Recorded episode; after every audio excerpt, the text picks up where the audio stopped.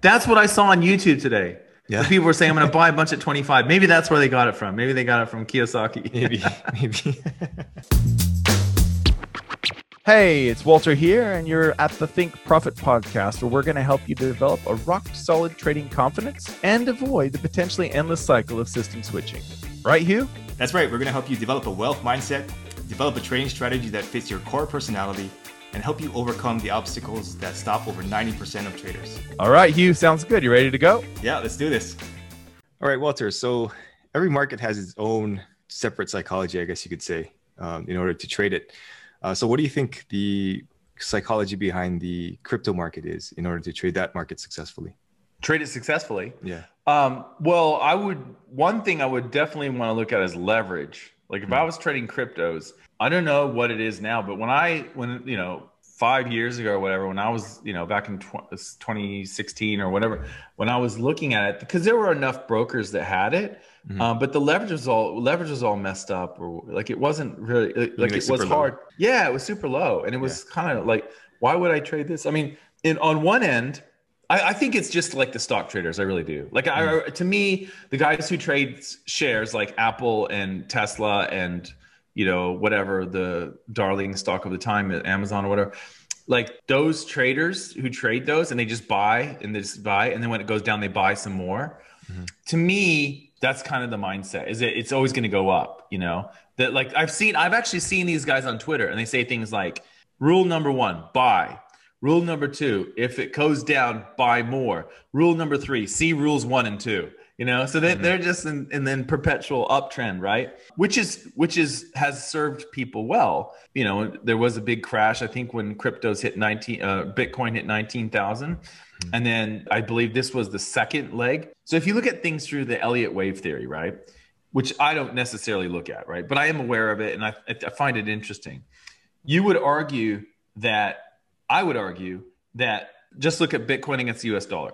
That that first wave that we had up to 19,000, just under 20,000 I believe, that was the first leg. So that was wave 1. Then you have the retrace, right? A B C. And then you had the third leg, which I think we've probably just completed, which is usually like one of the longest ones mm-hmm. and takes a long time. And then I think we're in the ABC retracement there. And then you have the fifth one, which is the the really it goes super sharp, right? Mm-hmm. And then it collapses from there, and then has to you know eventually restart another another trend, right? Like mm-hmm. another move. That's what I think we're at. I think we just went off of wave three. That's like long term. That's what I think. And I think that the people that trade cryptos are kind of like stock traders in that you just assume it's always going to go up. And that usually works, you know, in a bull market. Mm-hmm. But in a market like this, like I, I just saw today some people posting on YouTube, like, I'm going to buy some more Bitcoin when it hits 25 grand and stuff like that.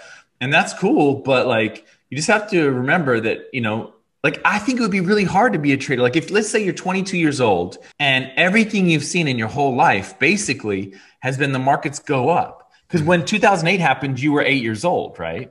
So you, you didn't, you know, you didn't really see that.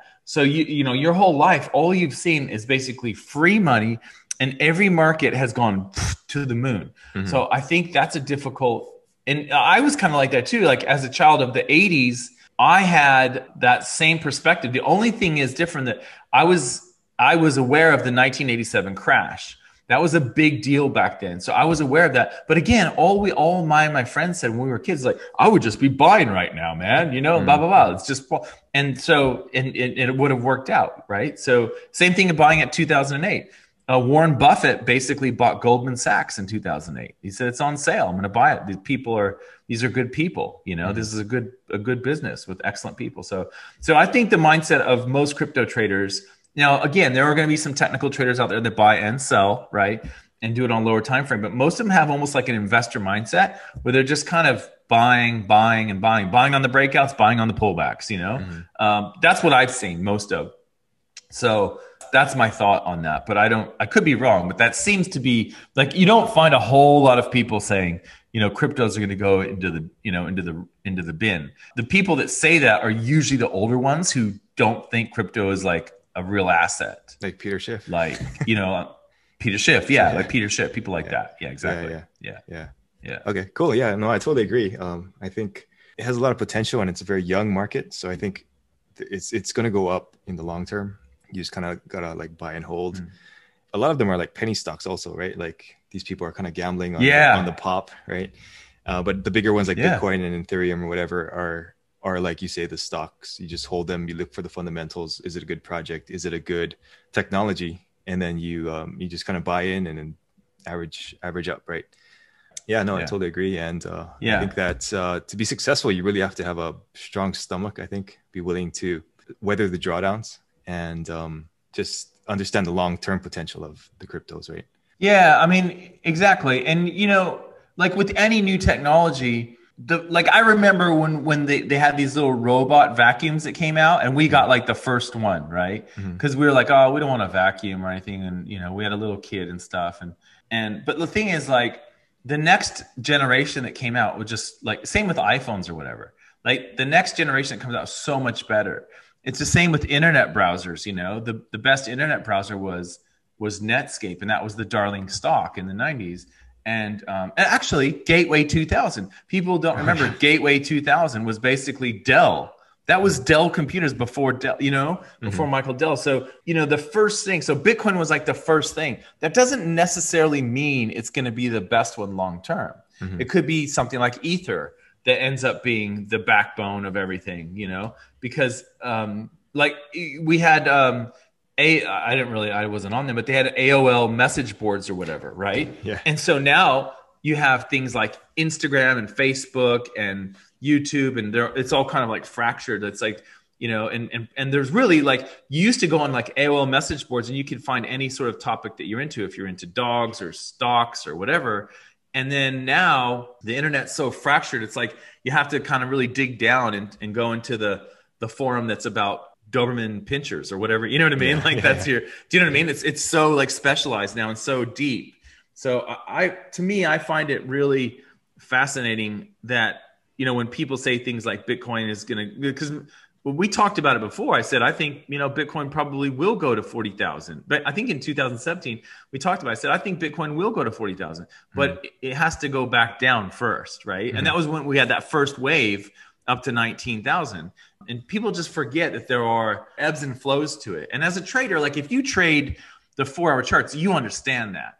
If you mm-hmm. trade currencies, you understand that. It's one of the advantages we have over stock traders where the majority of them are only just buying. They're not thinking of of the downside. Mm-hmm. I mean, they do think of the downside, but they don't ride the downside. Whereas we we can ride both sides of it. So that is in some ways an advantage for us. In other ways, it's a disadvantage because all they have to ever consider is when should I buy yeah, yeah. and when should I sell, right? Whereas we have to think, should I buy or should I sell? Or, you know, it's twice the number like, of opportunities to foot, uh, shoot yourself in the foot, right?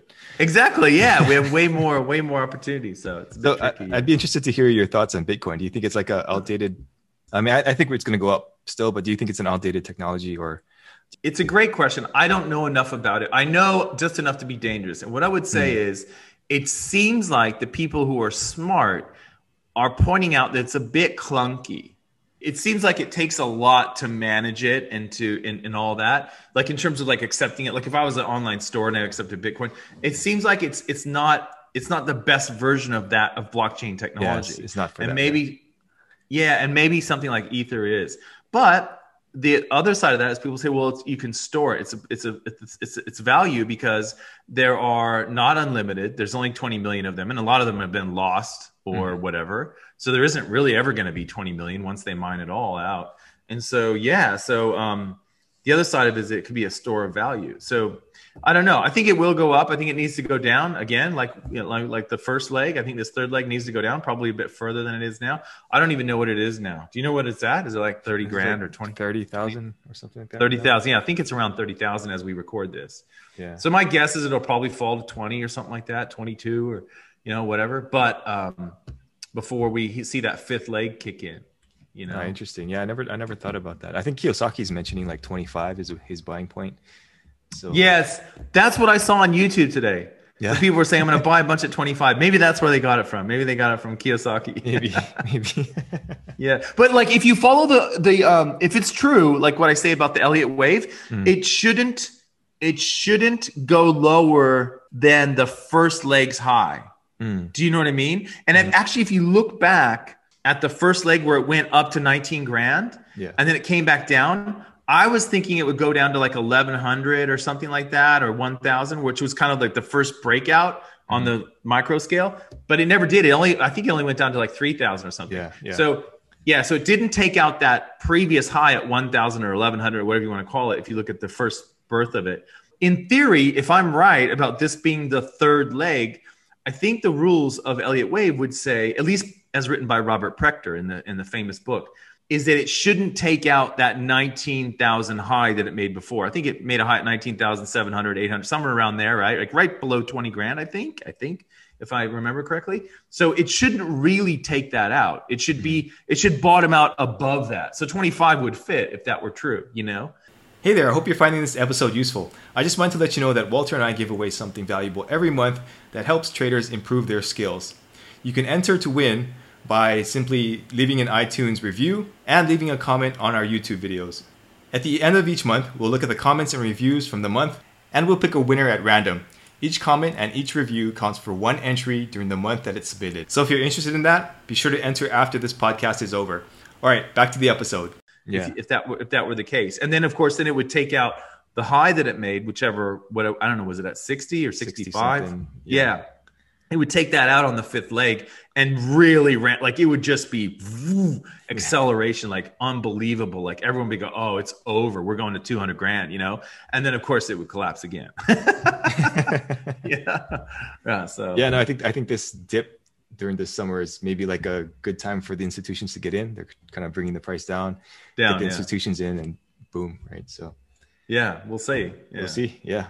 All right. Thanks, Walter. Cool. Thanks. All information in this podcast is for educational and informational purposes only and is not trading or investment advice.